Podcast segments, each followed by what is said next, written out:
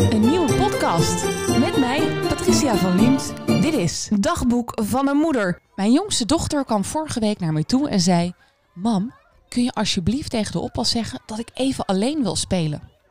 Ik moest dat als moeder even processen. Want ik ken dat soort gedrag niet. Niet van mijn oudste dochter en eigenlijk ook niet van mezelf. Ja, of toch wel, want wanneer ben je extravert en wanneer ben je introvert? Mijn jongste dochter valt duidelijk in die laatste categorie. En om meteen maar de grootste misvatting te benoemen: introvert is wat anders dan verlegen zijn. Verlegen zijn is namelijk angst voor een sociaal oordeel.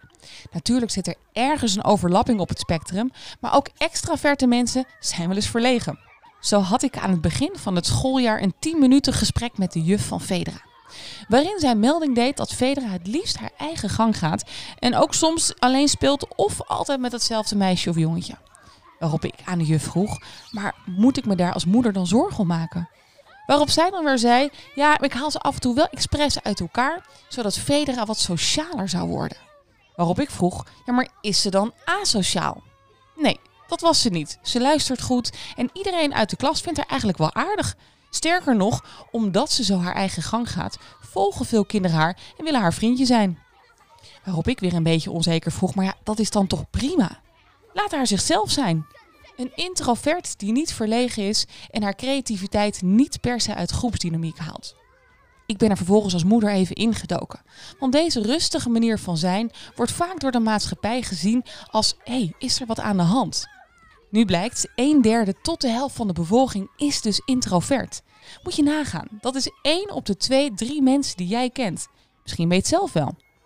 En die ieder op een eigen manier slachtoffer zijn van het vooroordeel dat in onze maatschappij is ingesleten dat we eigenlijk extravert moeten zijn.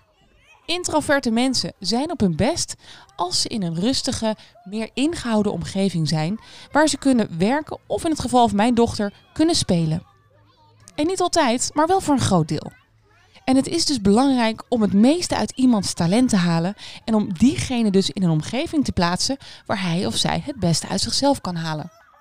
Maar hier ligt meteen ook het grootste probleem. Onze maatschappij is er namelijk niet op ingericht. Onze scholen zijn er niet op ingericht. Onze denkwijze is er niet op ingericht. Ze zijn ontworpen voor extraverte mensen. Sinds de 20e eeuw denken we dat groepsdenken het beste denken is. En dat daar de meeste creativiteit uit ontstaat. En als je kijkt naar de meeste klaslokalen van vandaag de dag, dan zijn die ingericht in eilandjes. We moeten samenwerken. Vier, vijf kinderen die elkaar constant aankijken en waar ook een constante dynamiek en ook dus machtsposities heersen. Maar kinderen die zich graag terugtrekken om te werken of te lezen, worden dan vaak als buitenbeentjes beschouwd. Of soms nog erger, probleemgevallen. En uit onderzoek is gebleken dat de meeste leraren extraverte mensen aanwijzen als de betere leerlingen, terwijl de introverte student vaak veel hogere cijfers behaalt. En het gebeurt ook op onze werkplekken. We hebben geen muren meer. We zijn constant onderwerp van het aangezicht van onze collega's of onbedoeld deel van hun gesprek. Voor extraverte mensen is dit misschien geen probleem en halen ze juist ontzettend veel creativiteit uit deze omgeving.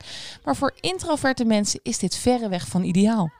En begrijp me niet verkeerd, dit is geen oproep om niet meer te gaan samenwerken, maar betekent wel dat we introverte mensen, en in mijn geval mijn dochter, wat vaker hun gang moeten laten gaan en niet opleggen om per se in groepsverband te moeten werken.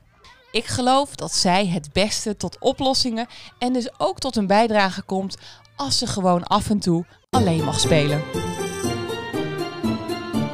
Volgende week weer een nieuwe aflevering uit Dagboek van een Moeder. Door mij, Patricia van Liemt.